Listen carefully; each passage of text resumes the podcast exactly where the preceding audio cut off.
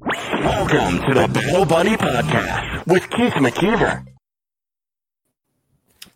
All right, Battle Buddies, welcome back to another episode of the Battle Buddy Podcast. I am joined by Charles Reed today from Get Payroll, he is a Marine Corps veteran, uh, served in the Vietnam uh, era, the Vietnam War, and uh, we're going to talk about something today that's um, for business people. It's an unfortunate reality, is you have to pay taxes.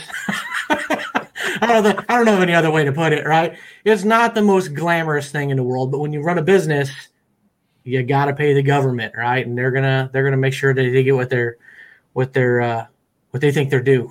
Let's put it that way. Yeah.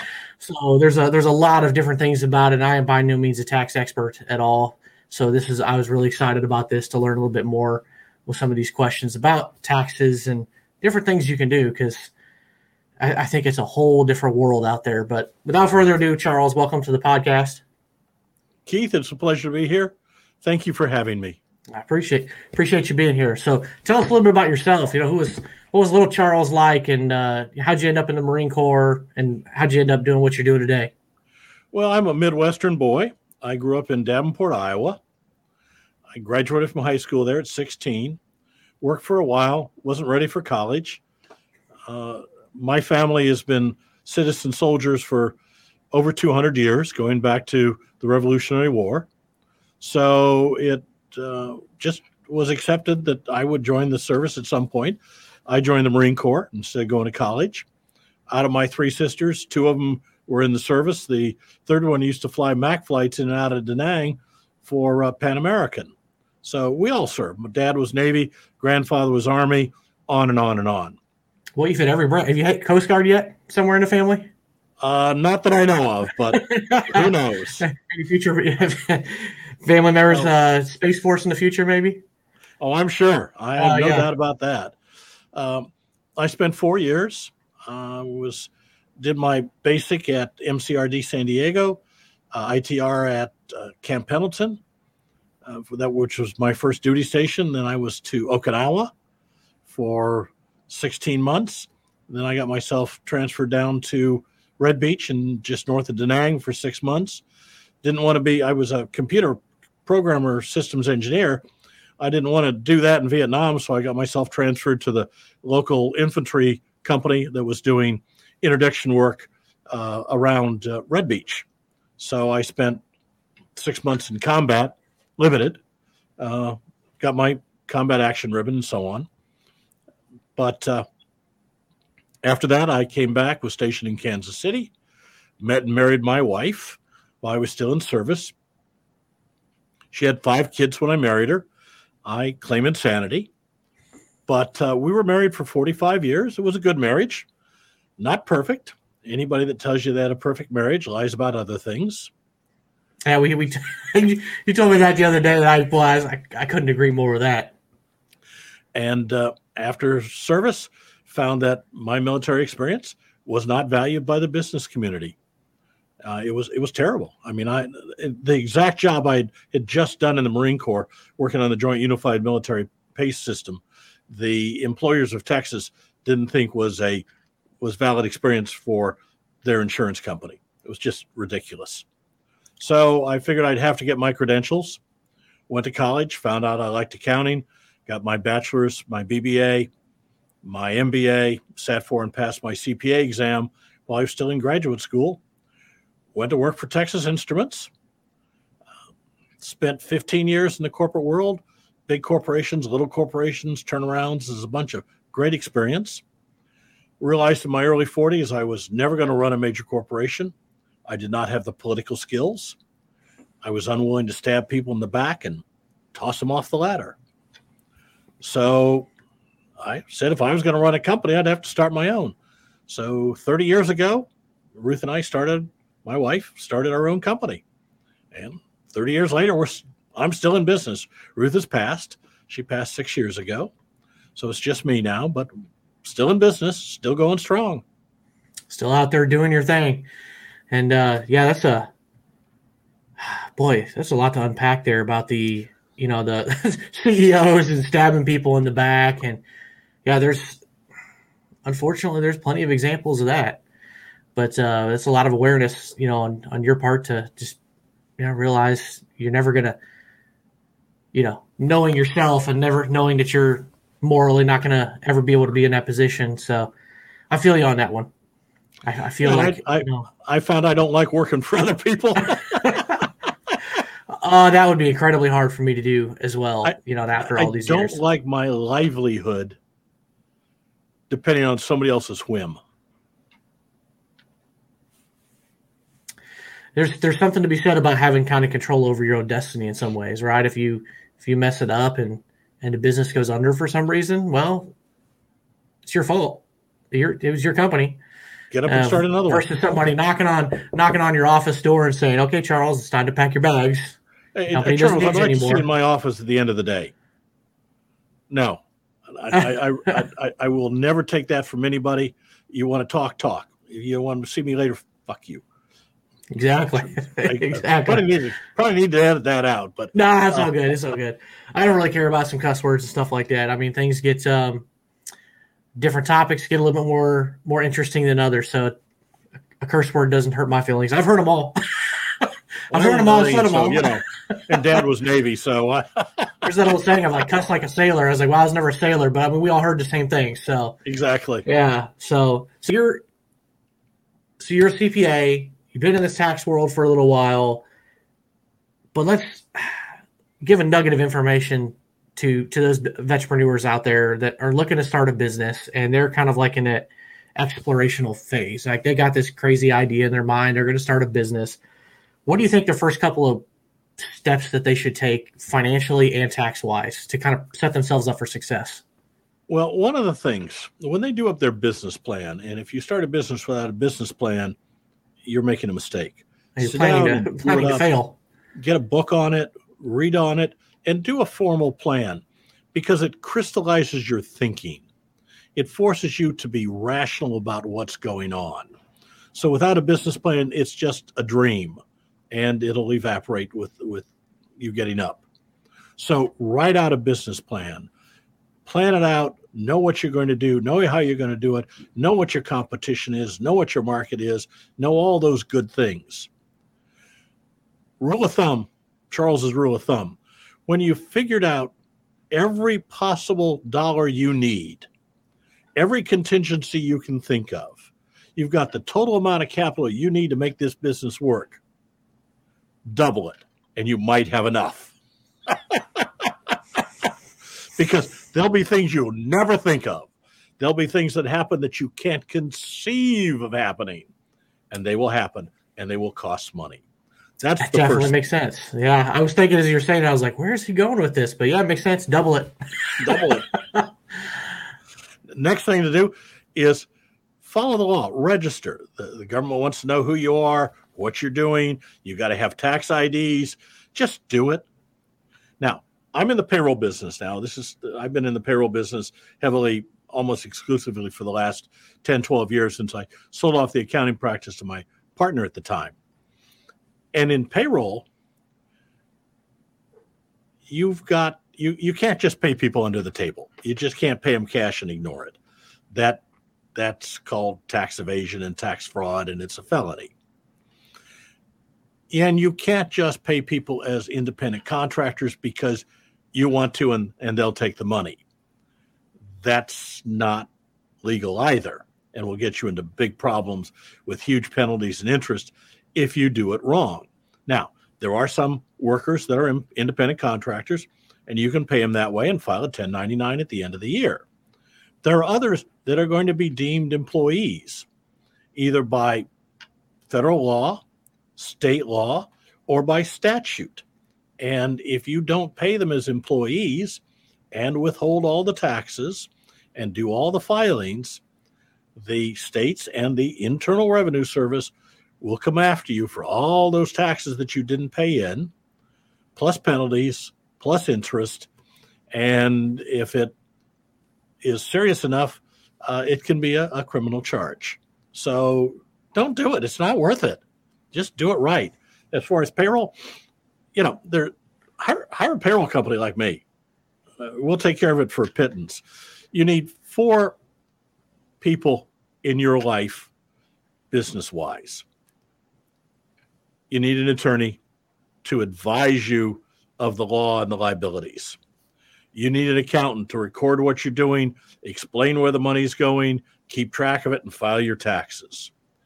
You need a banker because you got to have a bank account and you may need to borrow money.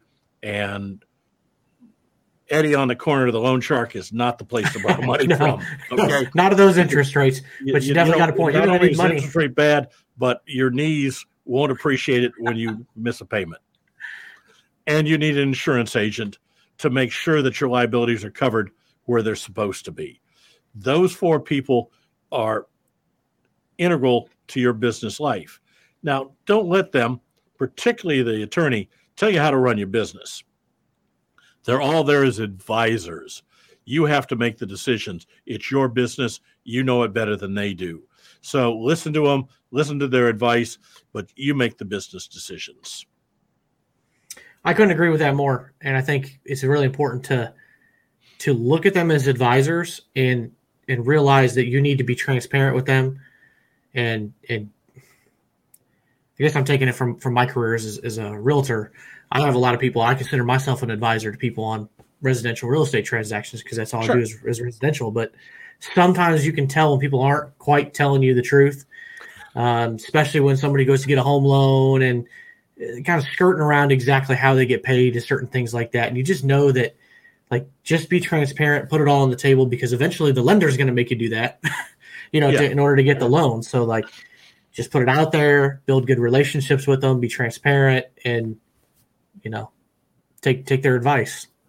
Or, And- you know, One can- other thing that for your budding entrepreneurial clients, your listeners, uh, I got asked this in a, a panel discussion here a couple of years ago, and somebody said, "Well, what about work-life balance?" And I cracked up. I just laughed my ass off. Uh, as a beginning entrepreneur, there is no such thing as work-life balance. It's work. Period. Okay? You're going to put in 60, 70, 80 hours a week for years before you take a vacation, before you have time off, before you can have a work life balance. And if you don't have a spouse that understands that, you're going to have problems. Uh, and not everybody's cut out to be an entrepreneur. Some people like that 40 hours a week and a steady paycheck and uh, the ability to get a pink slip on a moment's notice. I don't. Entrepreneurs don't. Um, the only way I would go to work for a company is if they gave me 51% of the stock so I owned it. Other than that, I'm not interested. That's a good way of looking at it. But yeah, some people aren't aren't willing to to take on the risk and be the owner. That's fine because when you're the business owner, you need people that want to work for you. Absolutely. I've no a great, desire to go do that stuff. I have a great staff. Okay. These these are, are great people that work for me. I, I couldn't do the work without them, believe me. There's no way I could do what they they all do.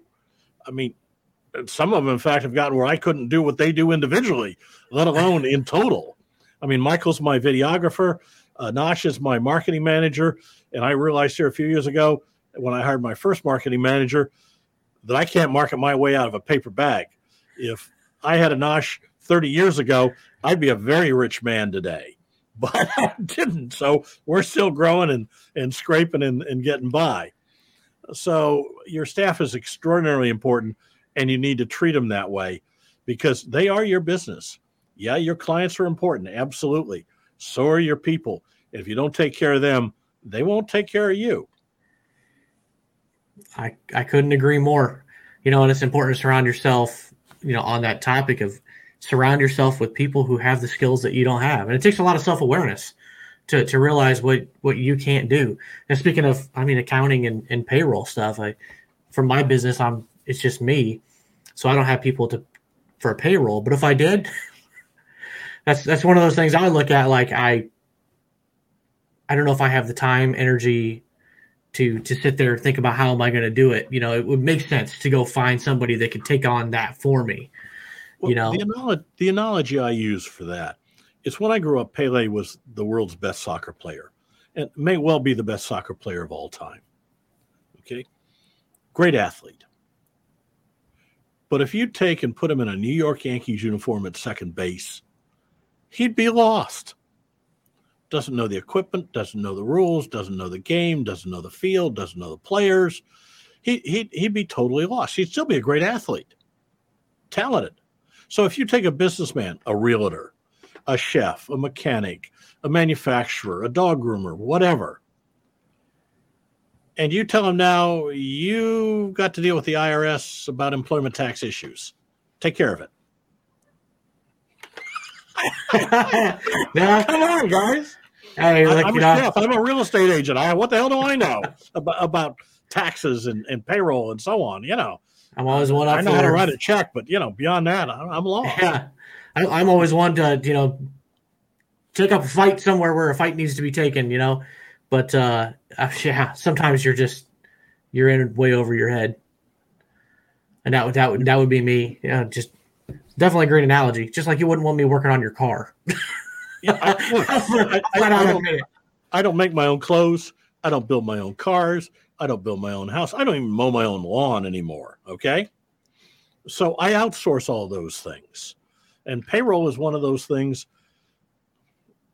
you should outsource. It's a it, it costs a pittance to outsource it, and you get very, very talented professionals if you pick the right firm that can handle it. We're we're compliance experts. That's our unique selling proposition.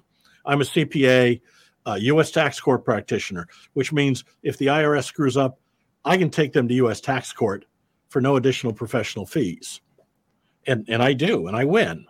Uh, we we get things that happen all the time. The IRS makes millions of mistakes, millions Oh, of yeah. mistakes. They with issue all the stuff that comes in, is bound to happen. we we had one today came in we'd filed a, a, a 941 for the client made the deposits. It was for 70 it was $25000 they put it in as $95000 and said we owe $70000 it's it's a flat uh, entry error on their part and we have to fix that. We know how to. And if they don't fix it we know who to go to. We solve those problems because we're experts at it. In many cases, we know more than the IRS does about problems and penalties and interest and situations. That's what we live with. They get moved around from job to job within the service, and they may not be an expert in employment tax issues. We are. And having been on the uh, Internal Revenue Service Advisory Council for three years, I know a lot of people in DC. I know who to call. I have the phone numbers. Uh, we had one situation that took nine years to solve. I had bumped up against through all the levels of appeals, through the director of field operations, and was trying to talk to his boss, who oversees a region of the country. Never could get him to return the call. So I called the deputy chief of appeals in DC, who he works for, and said, I can't get this guy to call me. She said, I'll have him call you. He called me that afternoon. We talked. Uh, we got the thing relooked at. Three months later, instead of a $95,000 penalty, my client had a $400 refund. It's a long time to be having something kind of hanging over your head, trying to fight it. You know, and I think just by any time you go up against the government in any kind of capacity, you feel like you're just banging your head off a brick wall.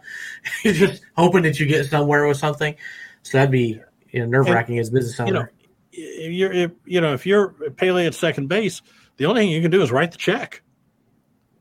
You don't know how to fight it. You don't have anybody that can fight it for you.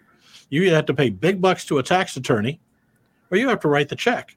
And if the check's if the check's five hundred dollars, tax attorney's going to cost you ten times that.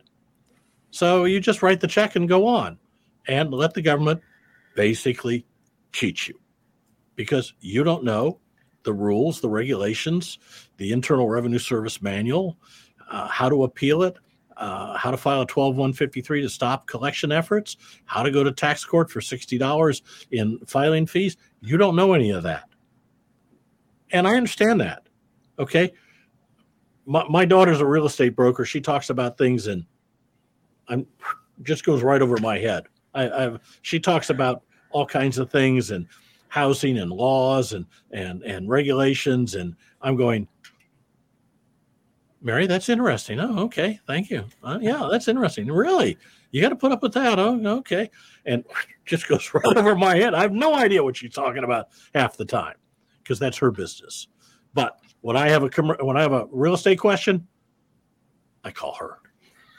She Absolutely. takes care of daddy. it's all about having those advisors, you know, people that you know, like, and trust that can give you information. But, you know, back to your example of you know, from 95 to 25, like, that's a lot of money. And I would, and I can see where a lot of small businesses get into that, where maybe the, the amount's a lot smaller, you know, maybe the, I don't know, $500 difference or a thousand or 5,000.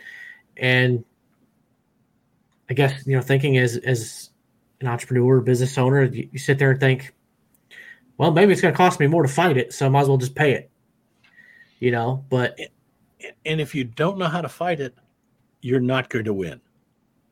Uh, the collections department at the IRS, they're collection agents. They don't care whether you owe the money or not.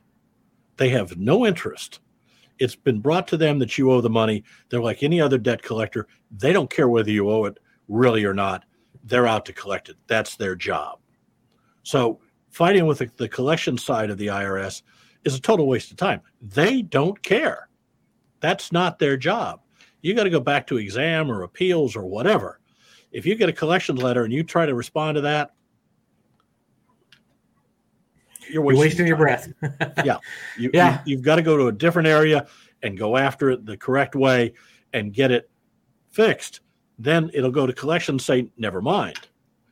Okay. That makes sense. I mean, to you, to them, you're just a number, name, and a, and a number on a screen, and their job is to call you, mail you, whatever. Like, and and Yeah. harass you until you pay. Or unfortunately, that's your bank accounts or your business or your assets, your house, uh, whatever. I've seen them. I've look. I was in the office one time on a different matter.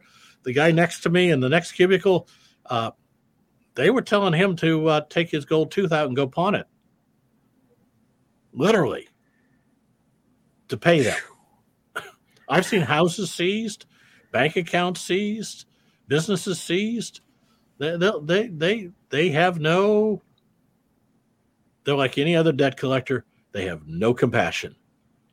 I, I don't think anybody with any compassion can work as a debt collector. I, I think you have to have sociopaths uh, to be oh a good, yeah, uh, debt collector. yeah. That would be that'd be tough to know that. It'd be hard. I don't know how you could ever say, "Go pawn your gold tooth." You know, I mean, at, at that point, what do you got left? Not, you got nothing left. If you're gonna go pop a gold tooth out and pawn it, that's that's uh, That's the IR, that's collections. Yeah, it that it is, you know, and, and it goes to other collections too. I mean, medical collections is that way. They just don't care. You know, things pop up on people's credit reports all the time, and it's it's fake, and it and then you got to fight to go prove if it's if, real or if not. They, if they had any empathy, they couldn't do debt collections. oh, absolutely, That- yeah. that- that- my, one, one of my attorneys, his first wife was uh, in the collections in, in industry as a debt collector. That marriage didn't last long. Yeah, that had to make some interesting dynamics at dinner tables. yeah.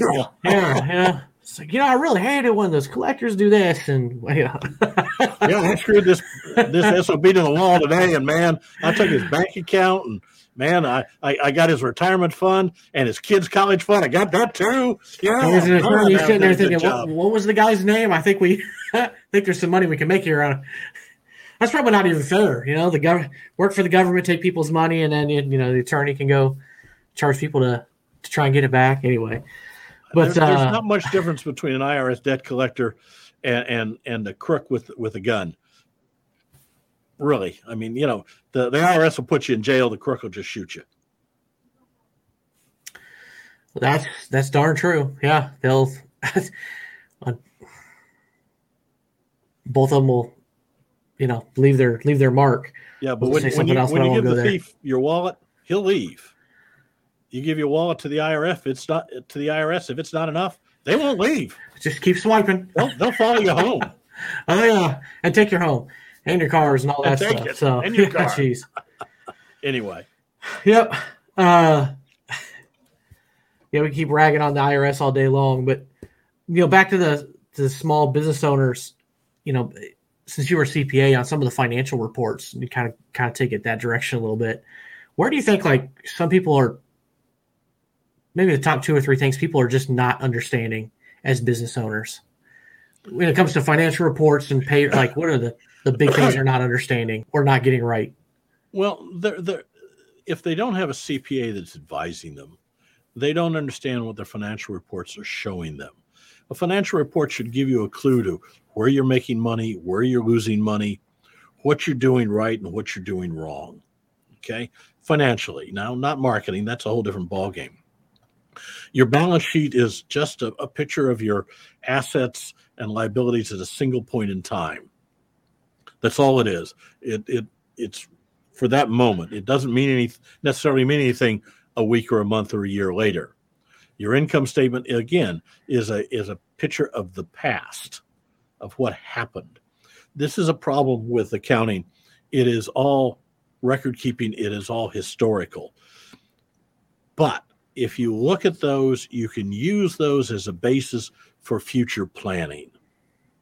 You can see where you're making money and expand that area in the marketing. You can see where you're losing money and shut it down. These are the things that uh, a good CPA can help explain to you what's happened.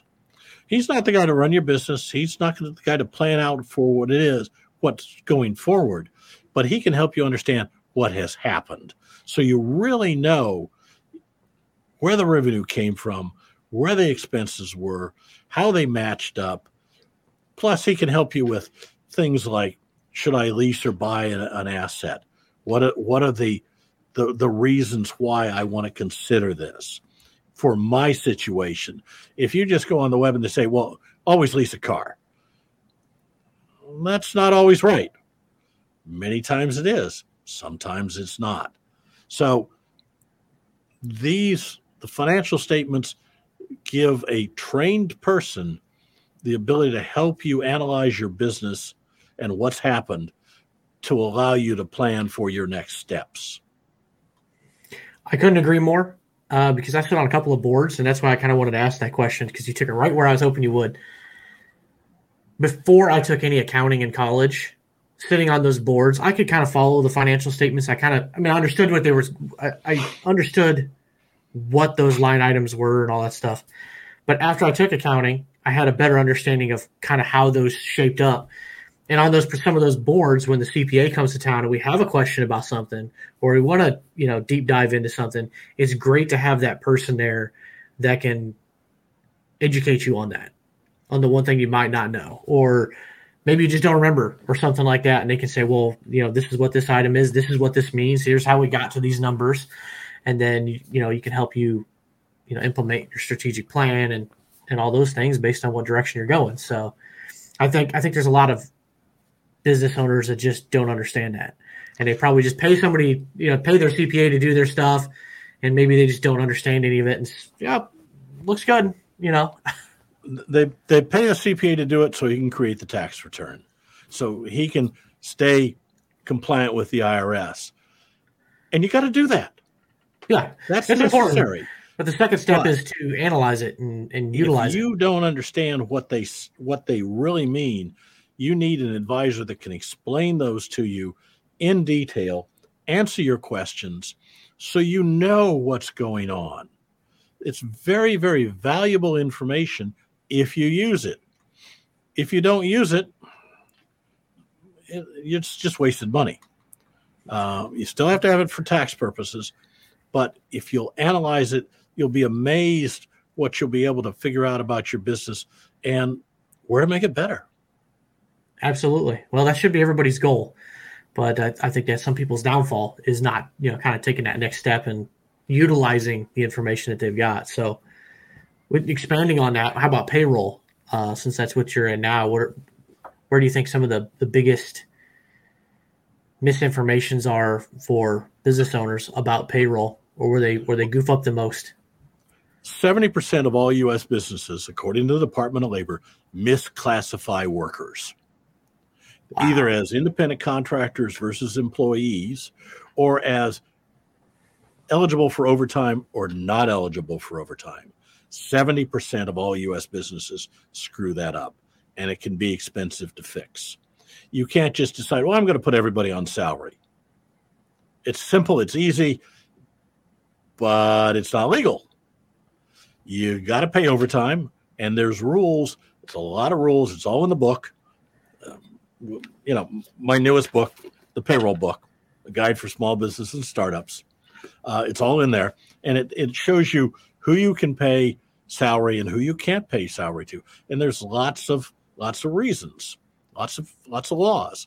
Who may who is an independent contractor and who is not, and the law also changes. The Trump administration had proposed new rules which were supposed to go into effect March 8th of this year. On March 8th, the Biden administration pulled them and did not let them go into effect. And the Labor Department is working on different rules for the Biden administration, which will go into effect uh, next year, probably. So things change. And if you don't keep up on the changes, uh, the tax law changes every year. They pass new stuff all the time. Oh, yeah. For instance, a 45S is a law they passed here about four years. It was part of the 97 Tax Act, or the 2000, I'm sorry, the 17 Tax Act, which allows you to get a tax credit if you pay time off for certain reasons. You can get up to 25% of what you pay your people back as a credit. If you don't know about that, you're just throwing money away.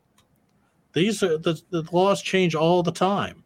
So you know, that's basically what Congress has to sell is tax breaks. So, you know, you make a big enough campaign contribution, you may be able to get the tax break you want. so, yeah, unfortunate reality. Yeah. uh, you know, I, I, hate to say this, but, you know, Nancy Pelosi didn't get to be worth $300 million from just being Speaker of the House, I promise you. So, yeah. Uh, yeah, there's a lot of stuff there's a lot on the internet about how those politicians. Are the big things. And then you have to learn how to avoid penalties. Uh, if you can avoid them, that's best. And the biggest penalty is from mathematical errors, not adding things up right, not multiplying them right. Uh, in payroll, that's that's the biggest single error, not only in, in payroll taxes, but in taxes, period, is just arithmetic errors, which anybody that got out of grade school shouldn't be making. But I was just, I mean, calculator right here on my desk. Exactly. I mean, you got Microsoft Excel, you got programs that do things for you. But if you're busy and the taxes are just an annoyance that you have to get done and you just da da da da da and send them off, well, when the IRS gets them, they're going to da da da and send back a notice. but the IRS also makes millions of mistakes. Uh, I spoke about one earlier. There was a, a, misentry for seventy thousand dollars these are things you need to learn to if you're not going to hire somebody you need to learn to solve. And there's ways to do it. Uh, it's easier to use somebody like me particularly for employment tax because we understand the law and irs regulations and the irs manuals and what we can and can't do and how to appeal it and what levels of appeals to use and how to get it to tax court and all these things that we're experts at that uh, if you do yourself well um, you're not going to be able to accomplish very well. I'm, I'm sorry. It, it's, uh, I had an engineer one time over a tax return say, Charles, I, I can do exactly what you do. And I said, David, you're right. Go back to college for two years, then spend 20 years in the field, and you can do exactly what I do. and if I go back to college for two years and work in your field for 20 years, I can do exactly what you do. So what? He said, Eh, I guess you're right. Yeah, that's engineers for you. But you know, it's it's a matter of experience and training and knowledge and attitude and desire and uh, you know, I like I like this field. I I like coming to work. Uh, I get a kick out of it. And I, I'm an man. I, sh- I should have retired. My staff says, Charles, when are you going to retire? And I say, one of these days you're going to come in and find me dead at my desk. I've retired. That's why I'm looking at it. You know, my dad always said, uh, well, he's been gone 20 years, but he worked 25 years in a coal mine. Mm-hmm. And he was also a real estate agent for a little while until, until he passed. I, I don't know, 12, 13 years, something like that. He had his license. But he always told me as a kid, told my sister as a kid, do a job you love. Because if you love it, it's not really work. You'll you'll never work and a day in your life. He worked his 25 years at a coal mine and he hated it, but he did it because it paid the bills and it provided insurance and all that stuff, you know. And so that's um that's always stuck with me. So every time I hear somebody say something along those lines, I'm like, yeah, absolutely. Like, do what you love. It, life's too short not, and, and I feel sorry for your father. Life's too short to do something you don't enjoy. Absolutely. Yeah, you gotta you gotta do something because well, you never know when when your time on this earth is up, and you know you got to make the best of it. You said you kind of hit earlier on like um, like the work life balance, and definitely right that there's not much of a balance in the beginning years. But if you yeah. if you work it right, you have the right advisors, you have the right team behind you, you can get to that point where you can build in that that balance for you because your balance and my balance is going to look totally different. Two different things. And, and you know, I, I, I, I say, you know, don't, don't work at something you don't like. There's, there's parts of every job that oh, yeah. aren't the most pleasant. and I've taken jobs when I was younger to feed my family. And all I did was, was take it to feed my family and look for something better. So uh, you're not trapped into anything. Uh, there are better jobs, better careers better situations, uh, look for them. Be open. Uh, one of the things that always struck me was, and you're talking about coal miners, is parts of Appalachia that have declined in economic um, capacity because of coal running out or the non-use of coal and so on. And these people, they're unwilling to move. They could come down to and i was thinking this was what, probably 20 years ago 30 years ago. Dallas was just screaming for people. They could have packed up drove down to dallas and had a job that day uh, when we moved down here in 1972 my wife and i had both worked at denny's this was before i, I went to college uh, we stopped in a, a denny's for uh, lunch and both got job offers her as a waitress and me as a cook so I mean, you know, we had, we hadn't been in town but thirty minutes, and we had job offers. Holy cow! We're not just going to every table and be like, "Hey, you looking for a job?" Or like, how did well, that happen? We, we talked to the, the, the the manager because she'd worked for him. Was talking about having been with him in Kansas City, and I had been too. And the manager came over and found out she was an experienced waitress. And said, "You want to go to work?" so you know, it's it's amazing what's out there if you only look for it, if you ask about it. Um, for every closed door, there's there's a thousand open windows. Just hop through one. Absolutely. So you don't, don't there, there's there's no end to possibilities. I find ways to make money every day. Uh, just today, I found out what you can make on YouTube. Uh, it's it's you know it's incredible uh, if, if you have the right the right content uh, one of my my right hand girl follows some lady that's making six thousand dollars a month, and she started out as how to live on a budget on Social Security, and she's had to change the name of her blog because she's making so much money.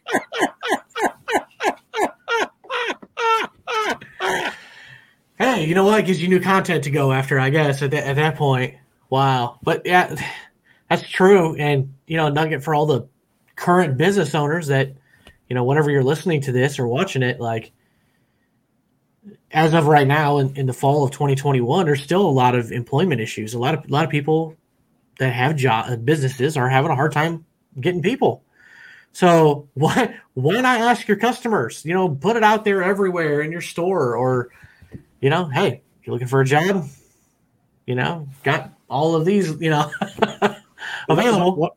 One of the the the air conditioning heating places advertises on the radio station I listen to now has employment ads instead of trying to sell them air conditioners. They're trying to find people that can work for them with radio ads. yeah, it's. I mean, it still gets their name out there, but that, that's true. And it says, "Well, we're looking for great people who who can do the job and you know take care of clients and and don't lie." Absolutely, yeah. It's it's it's kind of crazy. There's been a few few places. I can't remember where it was. I was someplace a couple days ago, and you know, whole sections of the store were closed off. like, sorry, we don't we don't have the staff to be in this department. Like, um, I was like, what? Like, that's that's crazy. But I mean, if you don't have the people to run it, decisions got to be made. Uh, there was a there was a, a I saw a picture of the In-N-Out in San Francisco that they're having problems with because of COVID. And on the sign, there's there's a sign on the window says starting pay twenty bucks an hour. to work in a hamburger joint. Jeez. 42 grand a year to flip hamburgers. I know it's San Francisco and cost of living's high, but you can bar it out to the to the suburbs. But you know, there's jobs everywhere, people. Yeah, that that there is. Yeah, that's why. Yeah. But beyond that, a lot of these people that got knocked out of jobs are starting their own businesses because they're tired of working for other people. So they've got their 401k or they've got some savings or their wife's working and they don't have to work. You know, they can start a business. And, you know, several million people quit last month, uh, quit their jobs, and a lot of them are starting businesses. The, the gig economy is a real thing, people. And there's a lot of people out there, which is great for me because we do onesies. I mean, if you just, you're your own person, you set up a corporation, you need to do payroll because if you have a corporation or an LLC, you're probably an employee and you need to file your 941s, your W 2s for just you. Well, we'll do it. We do onesies, we, we love them. So, you know, that's great for us. And it's great for people who have been laid off or quit uh, or who, you know, don't have, aren't a police officer getting $5,000 to move to Florida. So, you know, there, there's a lot of things out there don't don't ever think there aren't. There's just a uh, at the moment there's millions of jobs, tens of millions of jobs. There's there's time. I mean you even hit on police officers. I you know one of the cities nearby here. I was in some discussions with some colleagues of mine today uh, about the city, and they've already approved the funding to hire 30 new officers, and they can't hire them.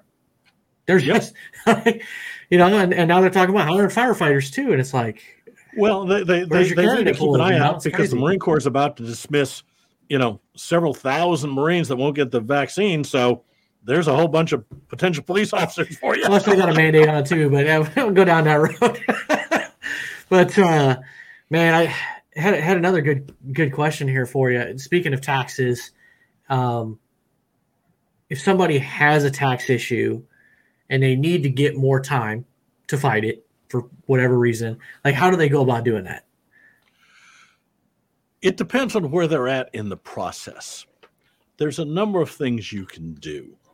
Uh, for instance, a 12153, a Form 12153, is a collection due process hearing request. And if you file that, that stops all collection efforts until you have the hearing.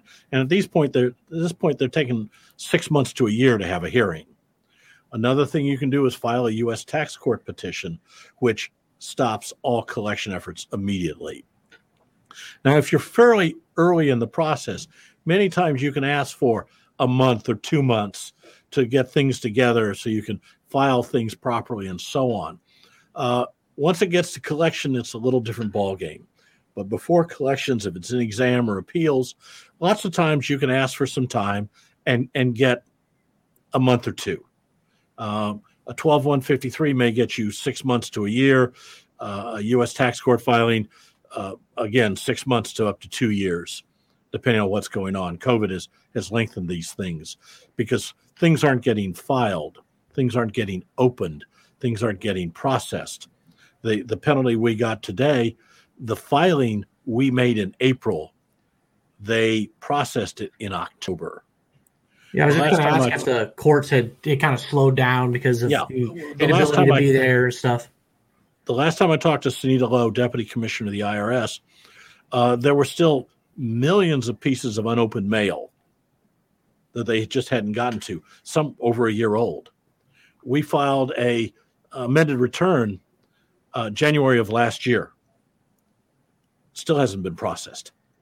They have it. Wow. They say they got it. So they opened it. But since it's an amended return, somebody has to look at it. Makes sense. Somebody's got to open it and they got to stack it on a desk and then it's got to move on through the pile. Well, uh, last year, they were offering bonuses to people that they were paying full salary to to stay at home to come in and open mail.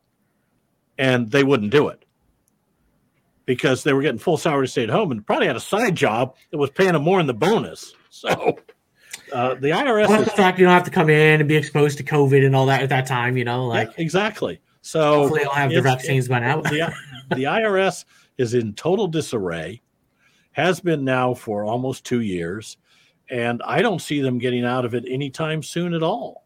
particularly with the increased uh, mandates that the IRS has that has been forced on the IRS with advanced child care, uh, with advanced child credits, and the COVID and the uh, the tax deferrals and everything else that's going on. A lot of them are still working from home because of COVID, and they're not very productive. And uh, a lot of them are just being paid not to work because they can't put them in the office and they can't get them uh, tools to work out of the house and all kinds of problems. So it's it's a disaster. Well, it is And the it's government. not going to we get should- better anytime soon. we should unfortunately expect it because it's the government. But you think it'd take a couple of years for them to kind of work through that backlog then? Yeah, I don't, I don't think they'll get through it in 2022. I think it'll be 2023 uh, before they even begin to get back to normal. And it depends on how how long the COVID pandemic lasts. Uh, gratefully, I look at the cases, and the cases are falling, deaths are falling. Uh, hopefully, that sometime by spring they'll declare the pandemic over, and we can all get back to life. But you've got a lot of people out there that don't want it to be over. Big Pharma is one of them because they're making trillions of dollars. Oh goodness, I all can those, imagine all those free COVID shots, they're getting paid for. Of course, the government paid for it. Right. And all the hospitals that are treating COVID patients instead of flu patients, because COVID pays extra dollars and flu doesn't. That's why we didn't have a flu season this last year. Uh, I think there were 186 cases of reported flu for 2021 winter, as opposed to 20 to 30,000 normally. 186. Weird. I think they were all reported as COVID cases.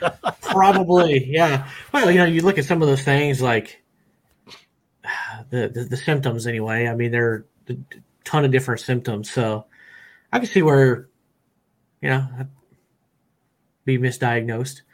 But I'm not a medical person either, so I'm an accountant. yeah, yeah. I'm better. I'm not an accountant, but I'm better with numbers than I am medical stuff. So, um, speaking of accounting stuff, for these small businesses out there, how often do you think uh, they should have their books and everything audited? How often should they have some all their stuff looked at, either audited or a comprehensive review or whatever the industry Well, calls them? uh, you've used some terms here that that mean different things to different people. Uh, they should. I, I recommend that if they do any amount of business, that they consider quarterly uh, compilations, which is where the accountant takes all the things together and produces formal financial statements. Once they have four or five people and are doing a few hundred thousand dollars of business, they need to do it monthly Okay, if they're under ten thousand dollars in revenue, probably just having it done annually is adequate. Okay, uh, if you're just doing it on a side gig and you just need it for your taxes, do it once a year with your accountant. He'll do it up, do your your financial statements, and do your tax return. It's cheap, easy. You're not you're not growing your business wildly. Uh, you're not needing to see trends as much, but once the revenue creeps up, you need to have more information on a more timely basis. makes sense. Um, I think that's that's all I had for questions. I think we covered about as many bases as we could to kind of give you know all the veteran listeners out there and, viewers to you know to get a better idea of taxes because it's a Well, for for it's a confusing world. So for all for all your listeners, all your veterans, I'm obviously I'm a veteran. I, I'd like to make an offer for, for them to give them some of the things we've talked about, particularly in payroll, uh, are, are are critical, and I'd like to offer them a reference book, you know, the payroll book, a guide for small businesses and startups, to have them so they have an important reference guide for them on their desk when these questions arise. They can call me, of course, but if they have the book, please look it up and, and see what it can do for you. And I'd like to offer to them free of charge for your listeners if they'll go to the website, the payroll book, thepayrollbook.com, and enter the discount code BATTLE. Okay, Battle Brothers.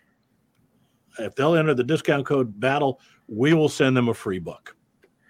No shipping, no handling, a free book. So they'll have this reference, this this important reference guide on their bookshelf if and when they need it. That's awesome. Charles. I, I appreciate you uh, on behalf of all the listeners who who uh, who can't say it right now. Anyway, I appreciate you offering that for everybody because you got no excuse if you got the information at your fingertips.